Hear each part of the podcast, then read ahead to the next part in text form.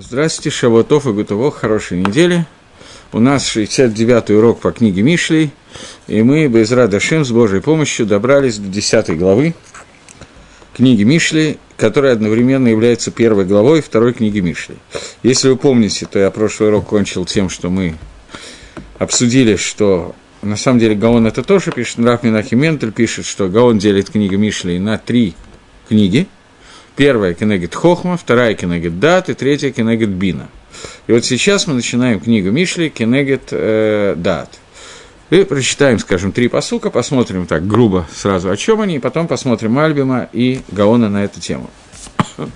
Мишли Шлома бен Хахам и Смахав у бен Ксиль туга имо, тугат имо. Мишли Шлома, который, бен, который говорит, пример, который говорит Шламо, что сын хахам, он будет радовать своего отца, а сын тупой, он будет э, грешник, он будет скорбью, наверное, для своей мамы. Так бы я сказал. Огорчение его матери. Окей. Следующий посуд говорит, давайте сразу по-русски прочитаю, «Не доставляет пользу сокровища неправедные, добродетель же избавляет от смерти, не допустит Господь, чтобы страдала от голода душа праведников, достояние же нечестивых отвергнет».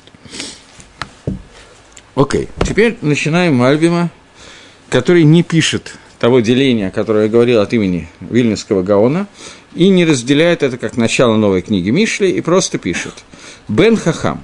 Кто такой сын Хахам, который собрал законы мудрости в свою душу и метнает богом, и делает, ведет себя в соответствии с этими законами. Исмахав, он будет радовать своего отца, Шизе Симан, что это знак. Шавив Горегу Дери Хохма Мусар, что папа ведет его по, вел его по дорогам мудрости и мусара.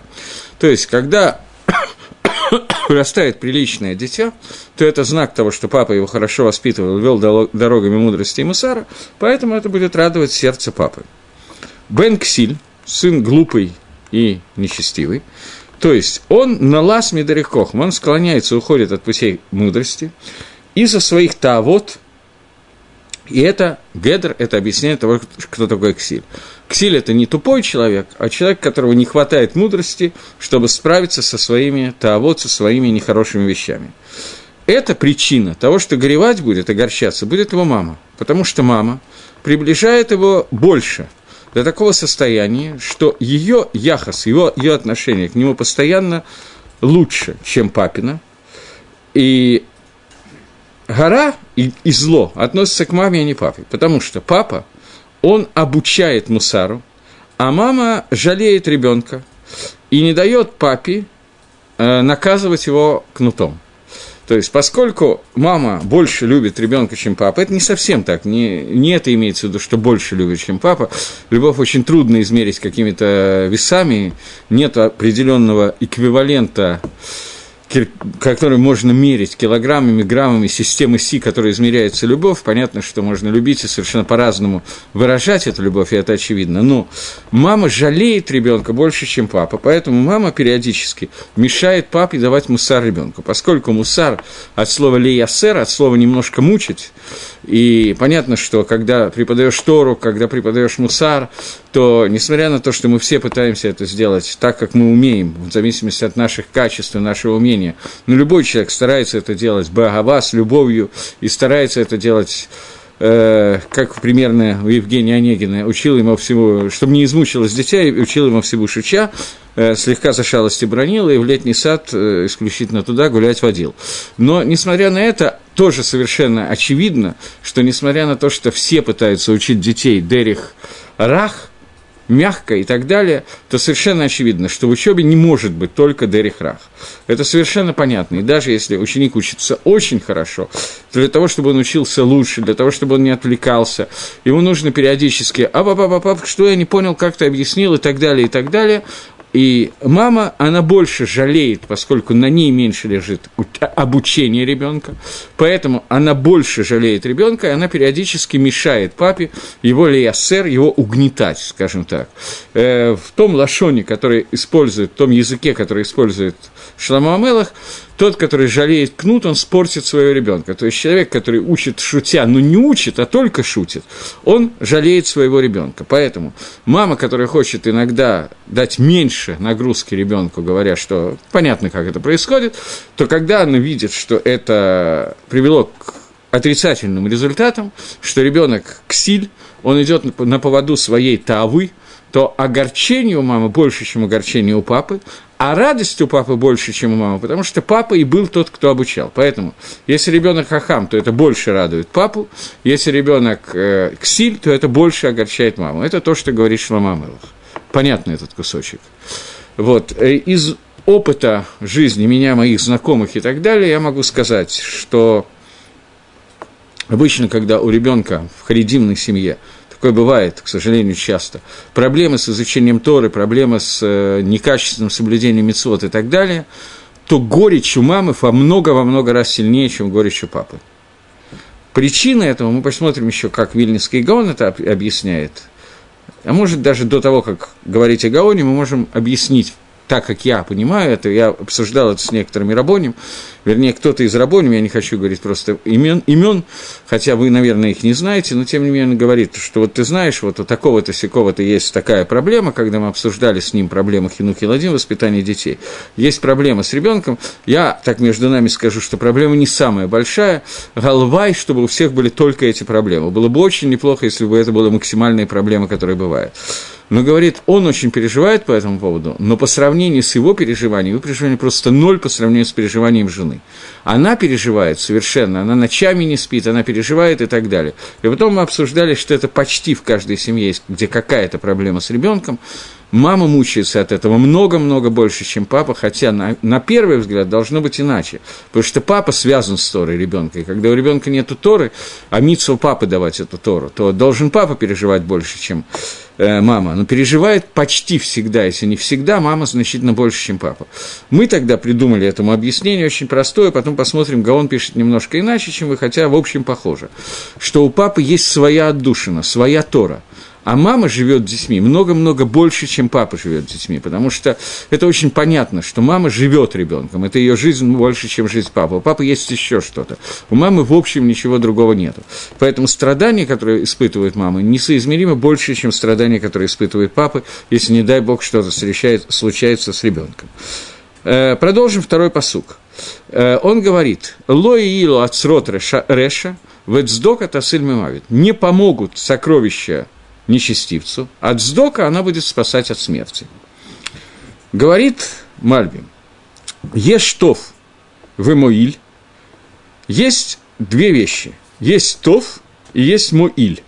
Есть да, хорошо, есть то, что Моиль. Я не знаю, как сказать. Моиль полезно. Нет, наверное, это полезно, эффективно. То, окей, сейчас посмотрим, как он это объясняет. Отсрот шелькейсов, то есть залежи на, не залежи, а сейчас склады, склады. Кла, нет, именно то, что складируется, то, что оставляется в сейфе и так далее. Серебра и, зол, и урожая, несмотря на то, что в, ним нету, в нем нет ничего хорошего на сегодня, они могут помочь в, в трудную минуту. То есть человек, который копит себе что-то, накопление, вот, накопление, которое наставляет где-то, несмотря на то, что сейчас человек от этих накоплений ничего не имеет, кроме того, что приятного ощущения, что у меня в банке на счету есть плюс и не минус, такое редкое ощущение, но кроме этого ощущения, которое есть у человека, кроме этого, те накопления, которые он сделал, в трудной ситуации могут ему помочь. Но Ацрот Раша, накопление, которое сделано путем, который называется Реша, нечестивость, то есть те накопления, которые со собраны посредством нечестивости, разбоя, грабежа, запрещенным способом вакицур, Эйнбаем автоэлит. В них нет не только тавы сегодня, но и таэлит на завтра. То есть тов, это как Мальбим понимает, это то, что я получаю удовольствие с этих денег сегодня, а тоэлит муиль это то, что мне может помочь в другое время, на будущее, может оказать какое-то позитивное влияние на будущее. Но то, что собрано запрещенным способом, награбленное, украденное, заработанное разреш... запрещенным способом и так далее, оно не поможет даже в будущем. И дальше будет сказано, в одиннадцатом перике будет сказано, «Лои ильгон бейом авейра» не поможет множество в, то, в день, когда все исчезает, когда все проходит. Но Гоншель Роша, многие богатства Раши, Лоя Иль Авбаэт Шалом. Они не помогут даже не в день войны, не даже в день смерти, но они не помогут даже в день полного мира. Но Цдока, это, то есть, что такое Цдока? Это не только пожертвование, которое дается, это любые Маасим Тавим Банадам Ламаком. Позитивные вещи, которые человек делает по отношению ко Всевышнему, они спасают от смерти – и митсвот сдока как таковая, давание денег бедняку, и любые хорошие действия, которые, митцвот, которые делает человек, они приводят к тому, Тора, они приводят к тому, что они спасают от смерти. То есть, это предложение говорит о том, что э, э, не, накопления, которые будут скоплены нечестивым путем, они не помогут не только в день, когда человек умрет, никакие накопления не помогают в день смерти, потому что с собой э, нельзя взять деньги, туда ничего не вносишь с собой, там приходишь чистенький. Но, несмотря на то, что ты ничего с собой не вносишь туда, тем не менее, это помогает, когда человеку плохо в этом мире, поэтому накопления, денежные накопления нужны. Но накопления, которые были сделаны нечестивым путем, они бессмысленны, поэтому они не помогут даже Башады Адхак. Леумадзе, напротив этого, дздока, то есть те накопления, которые человек тратит на дздоку, они спасают от смерти. И мы уже говорили, что смерти не только в будущем мире, не только имеется в виду, что человек, который давал сдоку и делал Масим Тавим, у него есть Хае Алам Аба, это спасает его от смерти в будущем мире, но они спасают еще и от смерти в этом мире тоже. Окей? Теперь посмотрим Гаона на эти два предложения. В основном начнем, понятно, с первого предложения, и это займет энное количество времени. Говорит э, Гаон Мивильна так. Мишлей Шламо. Мишли Шламо. Это второй раз начинается Мишли Шламо. Первый раз это была первая глава. И десятая глава – это вторая книга Мишли, которая начинается Мишли Шламо. Он анализирует имя Шламо. Слово «шламо». Те, кто знает иврит, постарайтесь услышать. Те, кто не знает иврит, я как-то попытаюсь объяснить, хотя не зная букв, это невозможно понять. Шламо – это написание «шалем», «шин ламит мем», «шалем», «цельный» и буква «гей». «Шалем гей». «Шалем гей» – это значит, что есть цельность буквы «гей». Что это означает? Объясняет Гаон, что во время Шламо Амелаха буква «гей» – имени Всевышнего была Бешлеймут, она была в целостности. Буква Г имени Всевышнего – это, имеется в виду, часть четырехбуквенного имени Всевышнего Ют, потом Гей, или двубуквенное Всевышнего Ют К, это одно и то же Ют Гей, это имя Всевышнего, которое Раша в начале Хумаша пишет, что этим именем Всевышний создавал миры, и мы об этом поем в Змирот Шаббат, те, кто поет шаббатные песни, Кибека Гашем Цураламим. Бук, именем Юд Кей Всевышний создавал эти миры. Буквой Юд был создан будущий мир, Юд, буквой Кей, Гей был создан этот мир. Поэтому определенное строение буквы Гей указывается на то, как она как ей создается этот мир, и Раши в Хумаше, э, Мидраш приводит, Раши, Раши приводит Мидраш в комментарии на Хумаш, и он пишет, что буква Гей, она сделана таким образом, что она открыта вниз, широкий выход вниз, то есть רשעים могут свалиться вниз до самого низу, и она имеет маленький выход наверх, это значит, что בעלי תשובה, тех, кто Хазрим Башива, есть маленький путь наверх, вернуться этот путь намного меньше, чем упасть. Упасть всегда легче, чем подняться. И это буква Гей, который создан вот этот вот мир, Алам Газе. Так вот, Алам Газе, этот мир, буква Кей имени Всевышнего, была шлима цельно во время Шламу Амелаха. Это пишет... Э, с этого начинает Гаон комментарий на книгу, на вторую книгу Мишли, и это цитата из нескольких мест, которые цитируются в Сефер Хакне и в книге Зогар, э, в первой части книги Зогар, он это приводит «Никра шламо шалем кай». Это цитаты из Зогара. Таким образом, книга Мишли намекает, что во время Шламо, указывает нам, что во время Шламо эта книга Мишли писалась, вторая книга, в тот момент, когда мир был настолько цельный, что вот эта вторая буква Гей, в ней имени Всевышнего, в ней не было никакого изъяна, она влияла на этот мир Бешлимут. Теперь продолжает Гагрой пишет, слово Мишлигу шалем ка. У нас написано Мишли Шламо. Шламо – это шалем, буква Гей. Мишли – это те же буквы, что шалем, буква Ют. То есть, в слове Мишли Шламо написано, что есть шлеймут в букве Гей имени Всевышнего и шлеймут в букве Ют имени Всевышнего. Само слово Мишли показывает на шлеймут букву Ют, потому что это мем шин ламит, если прочитать это шалем, это то же самое слово шалем, шин ламит мем, и последняя буква ют – это ют имени Всевышнего. То есть Мишли или Шламо в этой книге отмечается, каким образом достигается во время Шламо, достигается шлеймут, целостность двух букв имени Всевышнего, из которых созданы все миры. То есть это шалем буква ют. И это хохма шламо.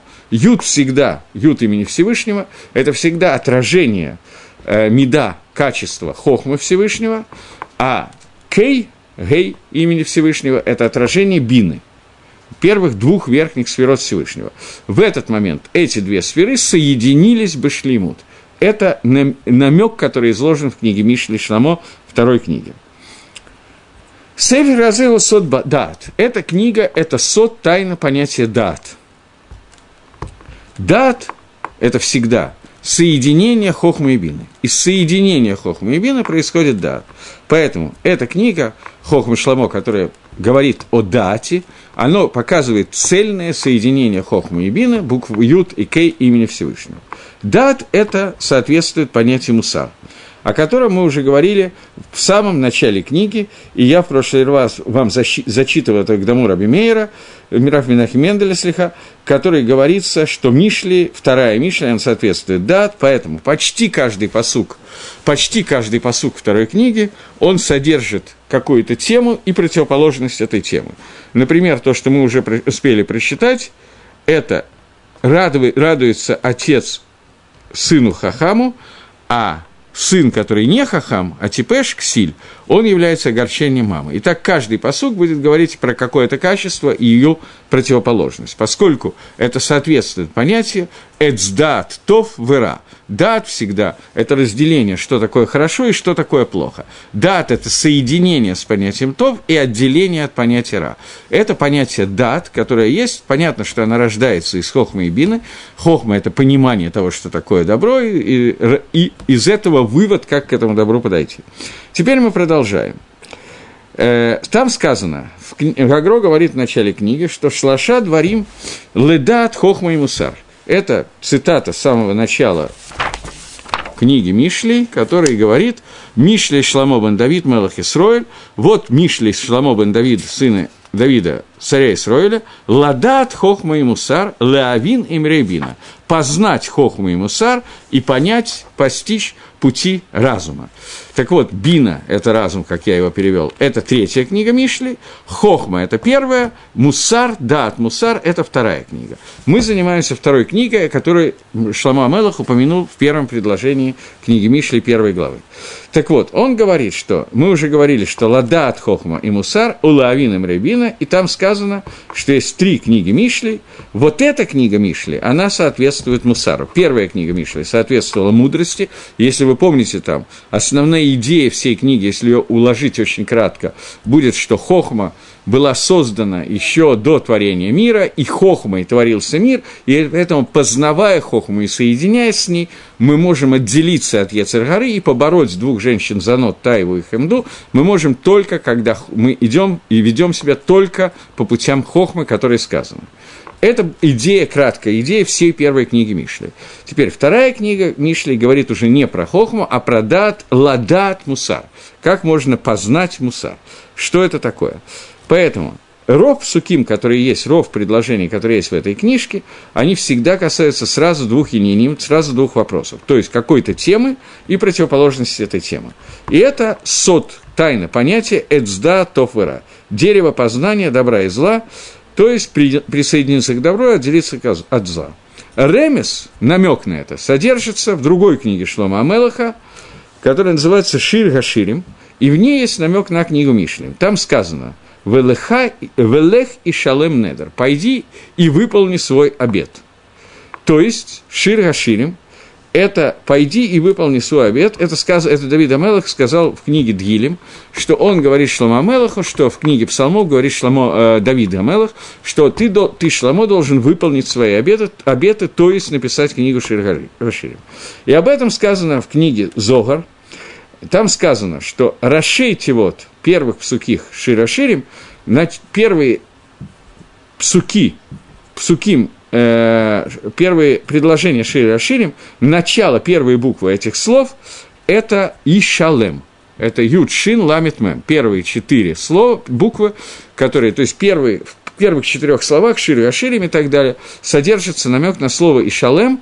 Ишалем – это заплатить, выплатить тот недр, заполнить тот недр, который был дан. Давид Амелах дал недр со Шламо вместе, что Шламо когда-то написано в Ширу Аширим. И слово Ишалем – выполнить недр, заплатить за свой недр.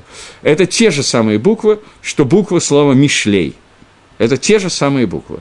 То есть Мишли и Шириаширим – это оба восполнения выплата Недера, который дал Шлома Амелах, что когда будет ситуация подходящая для этого, то есть когда будет шлемут – целостность, открытый в мире целостность букв Ют и буквы Гей имени Всевышнего, то в этот момент Шлама Амелах напишет книгу Мишли, и в этот момент будет написана книга Шираширим, которая говорит про зивук, про соединение, объединение Амисраэля и Шехины, объединение, которое происходит в верхних мирах, и когда Амисраэль соединяется с божественным присутствием и о контакте Всевышнего с Амисраэлем, написана вся эта книга, а книга Мишли – это как бы подготовка к этому. Что надо сделать, чтобы стать целостным внутри самого себя, чтобы можно было объединиться со Всевышним. Для этого нужна сиюта дешмая, и время, которое было для этого, самое подходящее время, которое было для этого, это время Шламу Амелаха, поэтому именно в это время Шламу Амелах мог написать книгу Мишли, которая учит нас Мусаров, и книги Шир Яширим, которые рассказывают об этом зивуге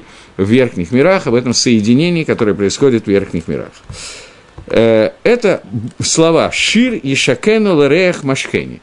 Это «шир гаширим», первое, это первое, посук Первая буква первого слова, первого посука – это «шир», это буква «шин». Ишакени – это первая буква второго посука, это Ишакени, это буква Ют. Лерех – это буква Ламит, это первая буква третьего э, посука. И Машхени – это первая буква четвертого, первое слово, первая буква четвертого посука – это мем. Аббревиатура этих слов получится слово Шир Ишакени Лерех Машхени – это И Ша Лем. Это вот как раз эти буквы Юд Шин, второй посук Юд, первый посук Шин, э, третий посук Ламит и последний, четвертый посук Мем вместе и Шалем, и те же самые буквы в другом порядке, слово Мишли, которые здесь намекнуты в том, что это восполнение того недра, который дан был э, Давида Мелах, о, котором Давид Мелах пишет в книге Дгилем. Сейчас. В Зоар Кадаш сказано, что Давид Амелах сказал, «Лех Ешелам Недер». То есть, в его, вот рождается мой сын, во время которого будет восполнено имя Всевышнего, и Гашем. Поэтому Давид Амелах не сказал Шир Гаширим. То есть Зогар Каше Кушья. Почему Давид Амелах сам не написал Шир Гаширим? Он намекнул об этой книге в книге Дгилем, но сам книгу Шир Гаширим не написал. И объясняет, что Давид Амелах прямо так, там и написал, что... Э, сейчас, как он написал? он написал э, «Лех, «Леха Ешулам Недер» – «В тебе будет восполнен Недер». И вот слово «Ешулам» есть намек, что в это время будут в этом мире открыты буква «Гей» и буква «Ют», и в этот момент будет Шламо Амелах сможет написать и Мишли, и Шир Гаширим, что вместе составляют букву Ютке имени Всевышнего. В Сейфер Мишли написано в два раза, намек два раза больше, чем Шир Гаширим, потому что в Шир Гаширим написано только намек на Ишулам, в Шире Шакен Реях Машхени слово Ишулам, а в, ши, а в Мишле, в самом слове Мишле или Шламо написано Шламо Шалем Кав, э, Гей, и в Мишле написано Шалем Ют. Таким образом, в Мишле написано в два раза больше, чем написано в Шириаширим. В Шириаширим только намек на то, что сейчас мушлам завершено вот этого действия, и буква Кей и Ют полны, цельны в этом мире, а в книге Мишли есть указ на обе эти буквы. Окей. Поэтому Шириаширим как бы написано слово Мишли. Дальше – Аткан было как бы предисловие ко второй книге Мишли, что она пишется в Ткуфу, в ситуации, когда восполнено имя Всевышнего. Я не знаю, надо на этом, наверное, останавливаться как-то, я не очень знаю, как мне это объяснять, что означает восполнено цельно, целостное имя Всевышнего. В четырехбуквенном имени Всевышнего каждая из букв обозначает какую-то э, сферу, больше, чем сферу, какой-то парцув, какое-то раскрытие Всевышнего в управлении миром. И каждая из этих букв раскрывает какой-то вид этого управления. Буква Юд, э, Юд и Кей, понятно, первые две буквы, они раскрывают самое высокое раскрытие, которое может быть, раскрытие сферот Хохма и Бины, и вторые две буквы, они соответствуют понятию Захара и Кейва, мужское и женское начало, более низкому уже э, Зайранпин, э, Гангагат Мишпат, управление Всевышним через Гангагу, которое называется Мишпат, управление миром через суд, и последняя – это буква Вав, и последняя буква Гей – это буква, которая соответствует понятию Шехина, божественного присутствия или атрибуту Малхус. Так вот, Вав и Кей здесь вообще не упомянуты, поскольку целостность Вав и Кей, она возможна только если цельное отображение имеет первые две буквы Ют и буква Гей, когда они цельно влияют, они влияют на эти Вав и Кей, и если Амисраэль снизу делает правильные действия, делает мисвод, учит Тору, учит Мусар, находится на состоянии, когда Хохма владеет Тавой, и Тайва не отражается в этом мире, и все, что делает Израиль в этом мире, это стремиться к идеалу, то в этой ситуации буквы Вав и Кей объединены, и тогда есть целостность всего четырехбуквенного имени Всевышнего Юткой и Вавкой. Но начинается это с той сьюты Дешмая, которую мы получаем, когда объединяются буквы Ют и Кей, и это целостность этих двух букв. Поскольку Амисраэль достиг огромного уровня к душе во время Шламу Амелаха, и они подчинили себя, построен первый храм – навиют пророчество, а Мисраэль соблюдает мисвод на высочайшем уровне и так далее, поскольку все это происходит во время Шламу Амелаха, то в это время появляется шлеймут этого мира, а шлеймут, целостность этого мира, оно приводит к тому, что первые две буквы имени Всевышнего, они раскры, раскрыты полностью. Вторые две буквы, они раскрыты полностью, это более тяжелое раскрытие, оно для него нужны еще какие-то вещи, для него нужно определенное время, которое должно пройти. Но в это время были раскрыты первые две буквы, и это то, что называется Шир Гаширим, когда речь идет о вот этом контакте между Амисраэлем и Всевышним, этом зевуге, этом соединении, которое происходит, и поэтому эта книга Мишли, она может быть написана только в то время, когда такое высокое раскрытие Всевышнего. Об этом говорит Давид Амелах, что в это время Юшлам заполнены и выполнены те недеры, которые Амисраэль, те обязанности, которые Амисраэль имеет. Окей, продолжим дальше. Я думаю, что я повторил еще раз кратко и более или менее понятно. Бен хахам и смахав у бен ксиль тугаимо. Э, Мальбим начинает сразу же с этого. Шламо Амелах сделал целое, то есть э, Гагро делал целое предисловие, чтобы объяснить, почему Шламо Амелах начинает словами Мишли Шламо. Мальбим эти слова пропустил начинает сразу объяснять, что сын, который хороший сын, мудрый сын, это гордость отца, и он радует отца, а мать, к маме больше относится понятие горечи, мы немножко обсудили это. Теперь увидим, как это же говорит Гагро. Бен хахами смахафу, бен ксилу э, тугат м. То есть, сын, который хахам, это радость отца, а сын, который ксиль, который тавод побеждает его мудрость, он является огорчением для мамы. Гагро волнует тот же самый вопрос. Почему радость относится, понятие радости относится к отцу, а понятие горечи относится к маме? Он говорит, что Авив Ешев Бейт Мидраш. Мы сейчас говорим про нормальную ситуацию, когда папа, основное его занятие – это Бейт Мидраш. Имеется в виду не то, что папа не работает, работает обрехами целый день в Бейт Мидраше. Папа может работать 8 часов у станка, но основное его занятие – это те несколько часов в день, которые он проводит в Бейт Мидраше основное занятие – это не то, сколько времени на это тратится, а то, что является для него основным. Основное для папы – находиться в Бейт-Мидраше. Поэтому, когда сын является хахамом, то сын находится там же, где папа, то есть он вместе с ним в Бейт-Мидраше. И тогда папа его постоянно слушает, его хидушим Торы, то, что он Михадеш Торе, то, что он обравляет Торы, то, что как он учит Торы. И, естественно, он радуется по этому поводу. И он радуется постоянно, потому что они находятся в одном измерении, в одном месте. Что не так по отношению к маме? Потому что если сын хахам, то он дома находится крайне редко, он находится в Бейтмидрше. И тогда получается, что мама не слышит никаких хидушим Тора от него и очень редко с ним общается. Поэтому радоваться ему у нее, она не может по техническим причинам, по-настоящему.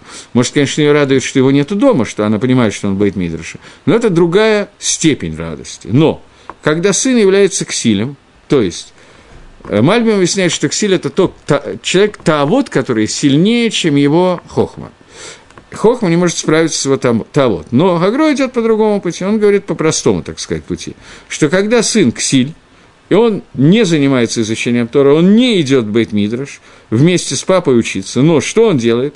Он бездельничает в доме. То тогда мама видит его постоянно. Постоянно видит его глупость и постоянно видит его ксилут – я сейчас подумал, что это немножко похоже на русское слово «кислый». Постоянно видит его кислое выражение лица, его ксилут в доме, постоянно видит его штут в доме. Поэтому он является огорчением мамы, потому что, естественно, когда мама видит, что он сидит и ничего не делает в доме, то мама видит, как он портится больше, чем мама. Поэтому ее расстройство больше, чем расстройство мамы. Ее огорчение больше, чем огорчение папы. Поэтому сказано, что это огорчение матери – это первый пируш Агро. Агро дает несколько пирушим. Остальные пирушим он дает курсивом. Мы говорили, что курсив – это то, что он считает более каббалистично, более мистично, более сот. Тайное объяснение. От, еще одно объяснение. Бен Хахам, мудрый сын, это написали Микуболем. Кто такие Микуболем, которые написали? Это написал Аризаль в книге, которая называется «Шар Гилгулим», Шар, посвященный понятию Гилгуля, тот кусочек, который он пишет по отношению Гилгу, э, к переселению душ. И это также написано в Сикане и Зогар.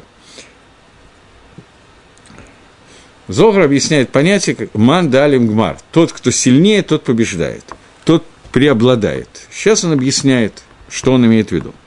Он говорит, что в человеке есть две силы, два начала. Мужская сила папина и сила мамина. Мужская и женская сила. Когда сильнее становится сила папы, и она преобладает, то ребенок является хахамом и цадиком, он является мудрецом и праведным. Но когда побеждает женская сила, мамина сила, то он становится глупцом, ксилем. Э, не имеется в виду, что мама всегда дура, а папа всегда умный. Это не, не всегда так. Иногда, может быть, с точностью наоборот. Папа может работать блондинкой не хуже, чем мама. Но имеется в виду, что когда говорится о том, что дает папа и что дает мама, мы знаем, что в строении человека, его создании участвуют трое. Папа, мама и Всевышний. То циткус, праведность, мицвот асе, Гагро об этом отдельно будет писать, дает папа, мицвот лота асе дает мама, потому что женский корень – это не делать, мужской корень – это делать. Поэтому, когда мудрость, она всегда связана с действием, естественно, с учебой. Когда сын хахам, то радуется папа, имеется в виду, что радуется папа, потому что мудрость приходит со стороны папы. Но когда сын ксиль, то огорчается мама, потому что это приходит с ее стороны – это ее качество. Не глупость качества мамы, а то, что недостаток хохмы, хохма не может совладать с травой, это исходит из женского начала, а не из мужского начала, из заповедей Лота Асы, а не из заповедей Асы. Поэтому огорчение будет у мамы. Это один пируш курсивом, второй пируш курсивом. Что такое Бен Хахам и так далее. Мицвод Асе, они приходят со стороны папы – Мецвод лотаса, мецвод не делай, они всегда приходят со стороны мамы. Это понятно, что женщина – это корень мецвод лотаса, мужчина – это корень мецвод асе. Для того, чтобы женщина была цадикис, ей не надо ходить в синагогу, ей надо сидеть и не нарушать шаббат, грубо. И, не, и не, шататься по синагоге каждый день. Она может идти в синагогу, но главная задача женщины – это не делать, не нарушать. Поэтому женщина в определенных местах Гемора называется карка ойлом. Она называется как земля. Земля, которая как, как пол. Пол ничего не делает. Он просто вот здесь постелен и лежит. Также женщина, если она будет целый день лежать, то она выполнит свою функцию. Главное для нее не нарушать. Мужчина, который будет не делать, он не выполнит свою функцию, поскольку его основная функция – это делать, это митцвот асе. И я уже об этом говорил раньше, где раньше, в первом перике. Цадик, праведник, это не, его не хвалят. Когда обычно говорят, что человек цадик, праведный человек, Кстати, а, один раз был на Геспеде, это надгробное слово, где было ровно наоборот э, тому, что пишет Гагро, я помню, это было в городе Ленинграде в энном году до этой эры, до перестройки, я имею в виду. Там умер какой-то дедуля, и раввин города Ленинграда, которого мы считали сотрудником КГБ, в чем я сегодня совершенно считаю, что мы говорили неправильно, это был верующий человек, но тогда я думал совершенно иначе.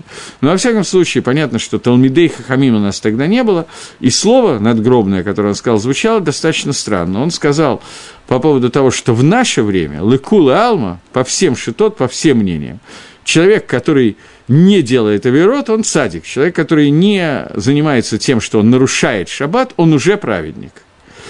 Э, здесь Гагро пишет ровно, мне и тогда это показалось несколько странным, Гагро пишет, что никогда не бывает, что цадика хвалят только за мицвод лотасе, за то, что он не нарушает, что человек, который не убивает, обычно про него не говорит, вы знаете, он такой праведник, он никого не убил – Хотя я сейчас еще раз вспоминаю одну историю, когда кто-то говорит о том, говорил мне о том, что ты говорил про, про моего дедушку, еще про наших дедушек, они были друзьями с детства, это кто-то из моих родственников говорил, он говорил, что наши дедушки, а, пережившие времена Сталина, люди, про которых никто не говорил, что они когда-то на кого-то стучали, это уже серьезное достоинство в наше время. То есть такое иногда говорят, но тем не менее, понятно, что человек для того, чтобы он был садиком, сказать, вы знаете, он садик, он ни, никого не убил, это недостаточно, чтобы определить его как праведника в мире. Поэтому цадика не хвалят, а только действиями ассе, которые он сделал, мецвод ассе, который он сделал. רשע – нечестивец, наоборот – он не стесняется, его не ругает, а только нарушение מצוות לא תעשה, которое עבירה. То есть сказать, что человек רשע, потому что он, ну, не дал 10 тысяч צדקה, Обычно так не говорят про человека, который не дал 10 тысяч צדקה, и обычно не говорят он רשע. Человек, который сделал какой-то עבירה и нарушил шаббат, про него говорят он רשע. Поэтому Раша – это тот, кто нарушает заповедь, цадик – это тот, кто выполняет позитивные заповеди Асе. И это то, что сказано. Сын Хахам будет радоваться, ма, э, отец, имеется в виду, радоваться в том, что он пришел со стороны папы, что он выполняет митцвот Асе. Сын Ксиль, сын глупец, будет огорчение мамы, потому что он приходит с ее со стороны, со стороны Лотаса и нарушает митцвот Лотаса.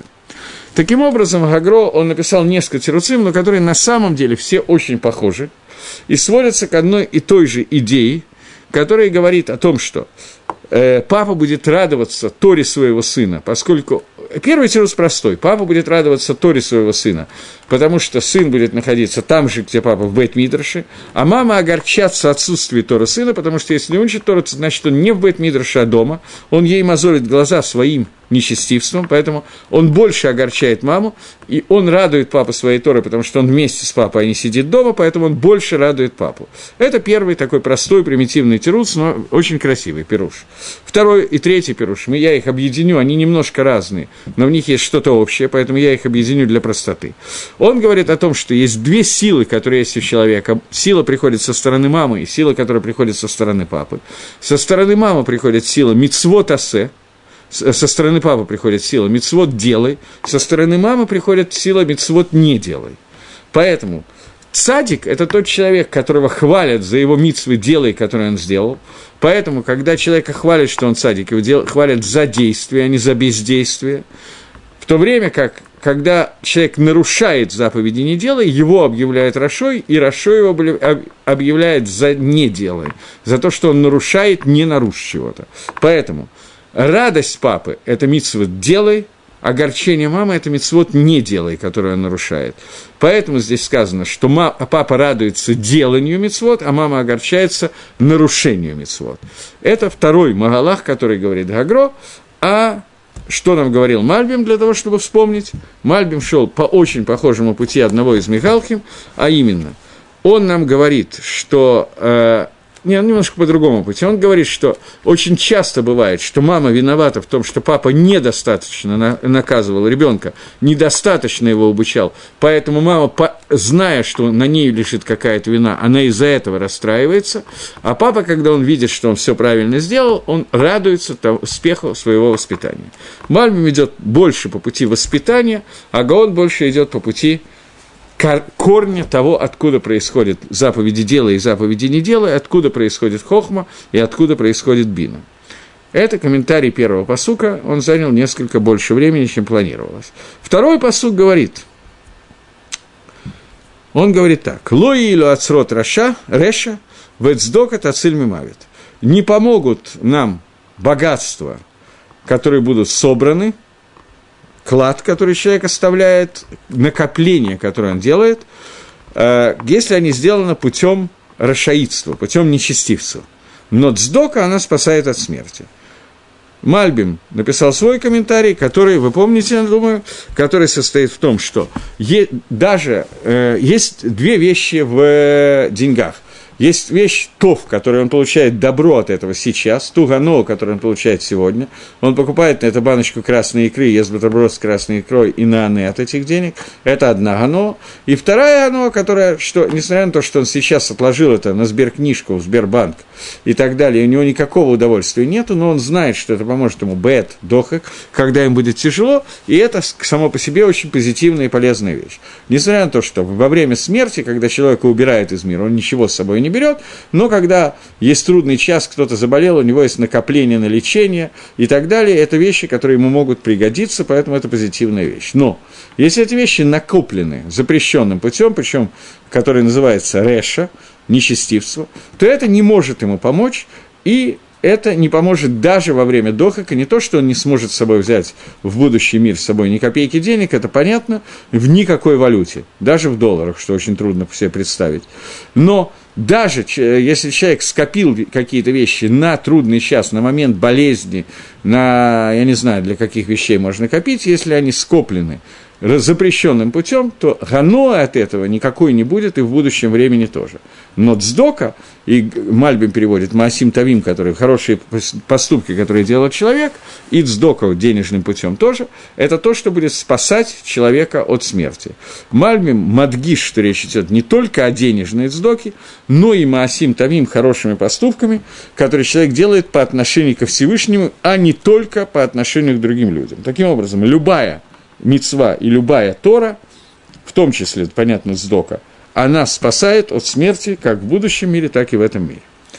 Гагро пишет, что в Мамон есть три вещи. В деньгах существуют три вещи. Есть тов, есть хорошо, есть муиль, то, что полезно на будущее, и есть то, что ареф. Тов – это дздока, или гмилут хасодим, который человек делает со своими созданиями. То есть, что такое тов? Это то, что человек тратит в, день, в деньгах на сдоку и маасим тавим по отношению к другим людям. Это может быть как путем отделения Маасера, давания сдоку на изучение Торы, на сайт Талдот и Шурун, на бедняка, на то все пятое, десятое. Также это может быть гмилут касодим и мабрио для того, чтобы помочь человеку, э, я не знаю, перейти улицу старушки и перенести чемодан, уступить место в транспорте и многие другие вещи, которые иногда мы делаем, не задумываясь об этом. Если мы это делаем лошем митсу, то мы получаем награду, это тот тов, о котором идет речь. Э, здесь Гаон говорит не про заповеди Торы, которые мы делаем телом, а про заповеди, которые мы делаем деньгами, поскольку его интересует в этом посуке именно отсрот кейсов, накопление денег. Пока. Потом мы увидим, что не только. Это первая часть, это то. Вторая часть – это ареф. Ареф – это на иврите, это слово означает на современном иврите слово «гарант» быть гарантом. А равим – это гаранты. Люди, когда я беру в долг 100 рублей у кого-то там из своих друзей, то я могу попросить, он может попросить, он может отказаться мне дать долг, вдруг я не верну, и спросить, кто будет гарантом того, что я верну. Если я не верну, взыскать с этого гаранта. Пишется специальный штраф, э, штар, документ на эту тему. Так АРФ – это те деньги, которые являются ИРВИМ гаранты того, что мне будет чего кушать. То есть это то, что нужны, те деньги, которые нужны для траты, для еды. Мальбим объясняет, что слово «тов» – это то, что нужно для еды, а Гаон объясняет, что «тов» – это «цдока», а ареф – это то, что нужно для еды. Или какие-то другие ганаот этого мира, которые являются матуким, сладкими, приятными, которые нужны человеку в этом мире. Например, ему нужна кровать, чтобы спать, стол, чтобы есть, шкаф, чтобы хранить одежду, одежда, чтобы ее э, одевать. Все это, для всего этого нужны деньги, к сожалению, пока не построили коммунизм. Поэтому каждый раз, когда мы тратим деньги, это называется дин арев. Деньги являются аревим, гаранты для того, на ту гано этого мира, которое необходимо человеку. Бывает лишний ганаот, ненужный. Но бывает ганаот, который необходимый, и деньги нужны для этой ганай. Это второй аревут. И третье, что есть, это э, муиль. Деньги, которые мы илим, которые помогают, которые... Что значит помогают? Это осов, так же, как Мальбим объясняет, точно так же. Это осов, это э, накопление, которое человек копит деньги, для того, чтобы они ему помогли во время, когда это понадобится, не, будет необходимо, во время, когда у него будут какие-то несчастья. Некое в современном мире это принято делать, некую страховку. Человек страхует себя на случай болезни, на случай еще чего-то, для того, чтобы можно было обратиться к врачу, каждый месяц откладывает, грубо, я не знаю, 50 э, шекелей, 100 шекелей на Купат Халим, на больничную кассу, на страховку, медицинскую страховку, в таком капиталистическом мире в Израиле, ну и даже в Израиле это происходит, в Америке и так далее, когда на случай болезни, когда ему понадобится, не дай бог, операция, ему оплачивает страховое агентство эту операцию.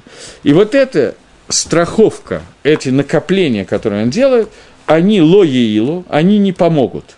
То есть, этот осов ацрот – это накопление богатств, для того, чтобы они помогли, они не, поми, не помогут человеку, если он делает это отсрод миреша вавиль, путем нечестивца и каких-то нечестивства и каких-то э, и каких-то преступлений. И комментарий на Гаона добавляет, это не сам Гаон пишет, Гаон это тоже напишет, но комментарий это прямо здесь добавляет и говорит, что даже если он даст из этих накоплений деньги на сдоку беднякам, тем не менее это не засчитается как сдока. То есть у нас есть общий клад, что сдока тасыль мимавит, и вот человек награбил энное количество денег и наворовал – например, при развале Советского Союза это было очень принято, э, стал миллионером, пустил деньги, заработал на продаже оружия, э, не знаю, палестинцам, неважно, не обязательно палестинцам, кому угодно, заработал миллионы, миллиарды денег и так далее, и как мы знаем, некоторые олигархи после того, как это сделали, хотели и хотят, продолжают хотеть давать сдоку, в том числе на Ишивы.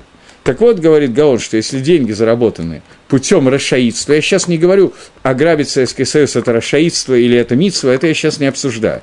Но если деньги были награблены действительно запрещенным путем, как, во всяком случае, часть людей, безусловно, в 90-х годах, теперь уже прошлого столетия, безусловно, когда она приватизировала, то там были и убийства и так далее, и т.д. и т.п. И если эти деньги получены подобным путем, а потом, когда все успокоилось, и человек вложил их, заработал и так далее, и он хочет теперь некого искупления. Я просто недавно случайно узнал от своего знакомого, что некие современные русские олигархи приезжают в город Иерусалим к патриарху города Иерусалим, я даже не знал, что такое существует, какой-то русский патриарх города Иерусалим, который просто вот так вот торгует, э, я не знаю, как это лучше сказать, чтобы это не совсем пошло прозвучало, индульгенции, но индульгенция это на будущее, отпускает им грехи за то, что они ему вносят определенные суммы денег на самые различные вещи. Так вот, когда дздока дается таким путем, я не говорю, что некоторые вот этого не делают, я боюсь, что тоже делают. Но если дздока дается именно этим путем, то дин сдоки для этого человека у него его нету. Может быть, можно брать у него сдоку, может быть, ничего страшного в этом нету. Этого я не знаю, я не говорю. Да не евреи, гои. Гои, которые в России получили энное количество миллионов на самых разных вещах, как бы я сказал, что даже для гоев не всегда кошерные эти вещи бывали, потому что там участвовало нанимание киллеров и так далее то после этого, как, поскольку что-то такое шевелится и хочется чего-то такого позитивного, то можно пожертвовать, я не знаю, чему-нибудь что-нибудь.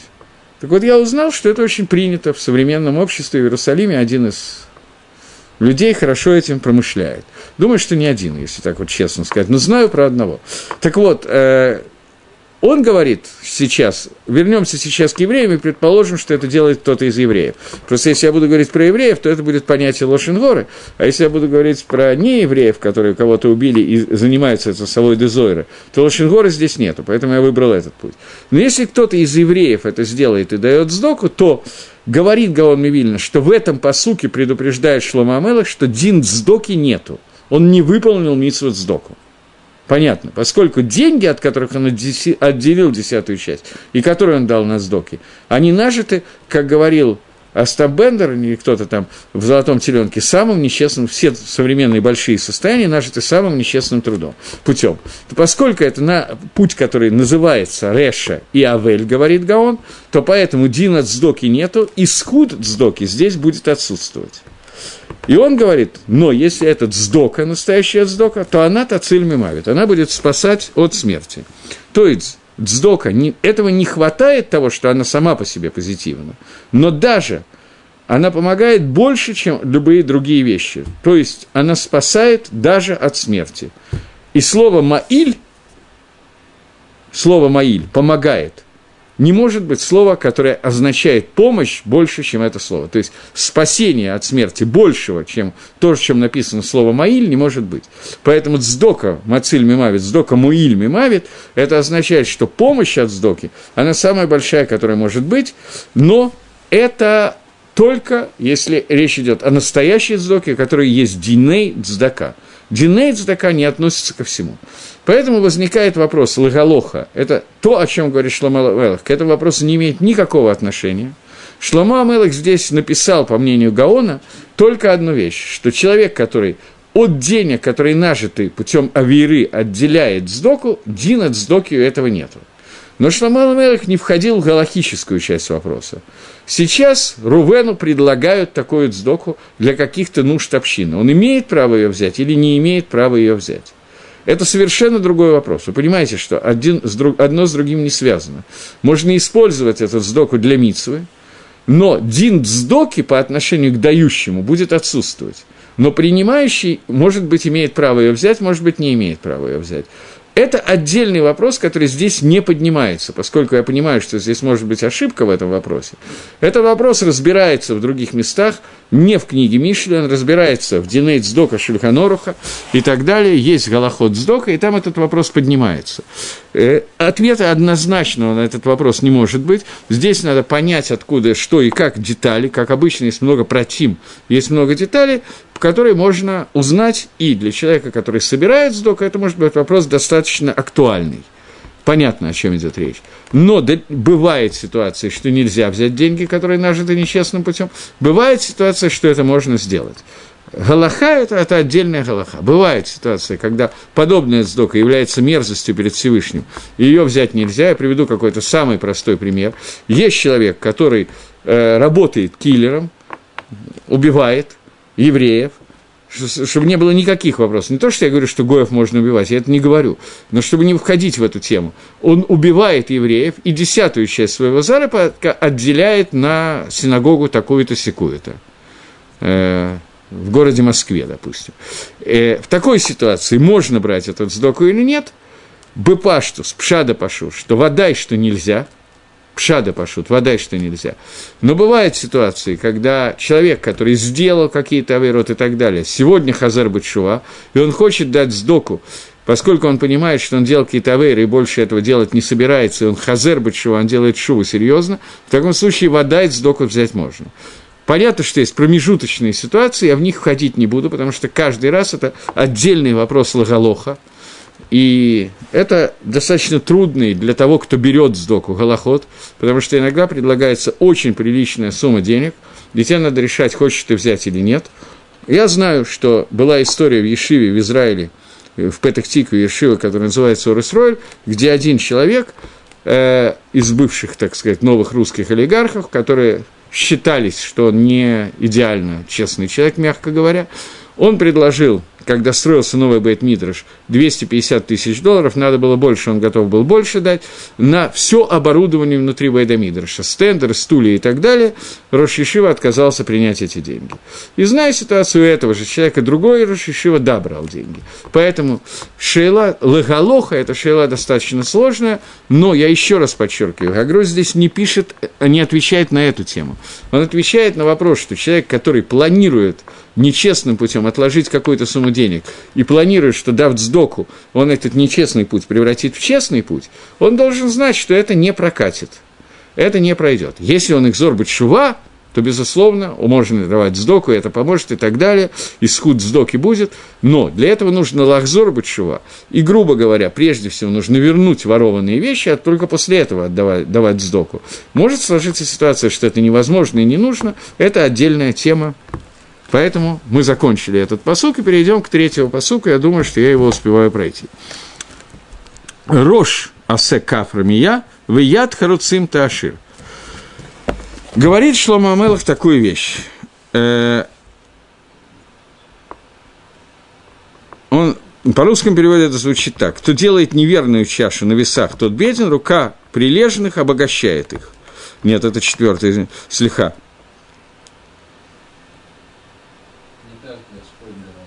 Не даст Господь, чтобы страдала от голода душа праведного, для состояния нечестивых отвергнет. Перевод довольно своеобразный, переведем дословно. Рожь асе кафрамия, голова делает э, кафрамия э, чашу, руку обмана, кисть обмана, а рука прилежных, она будет обогащена. Говорит Мальби, Мальбим пишет одну строчку. Харуц прилежный человек, быстрый человек. Это человек, который зарис, бамалахто, который быстро делает свою работу, и он делает всей рукой и всеми силами, а, я извиняюсь, я пропустил, э, каф, кисть руки, это имеется в виду только капот едаем, только вот эта часть руки, которая называется кисть. Только эта часть руки. Э, в яд, когда сказано слово яд, имеется в виду вся рука – Имеется в виду, что кавшель рамия, кисть, которая приводит, приходит обмануть, то есть кисть, принадлежащая обманщику, она не сделает его богатым человеком, а только сделает его шумным.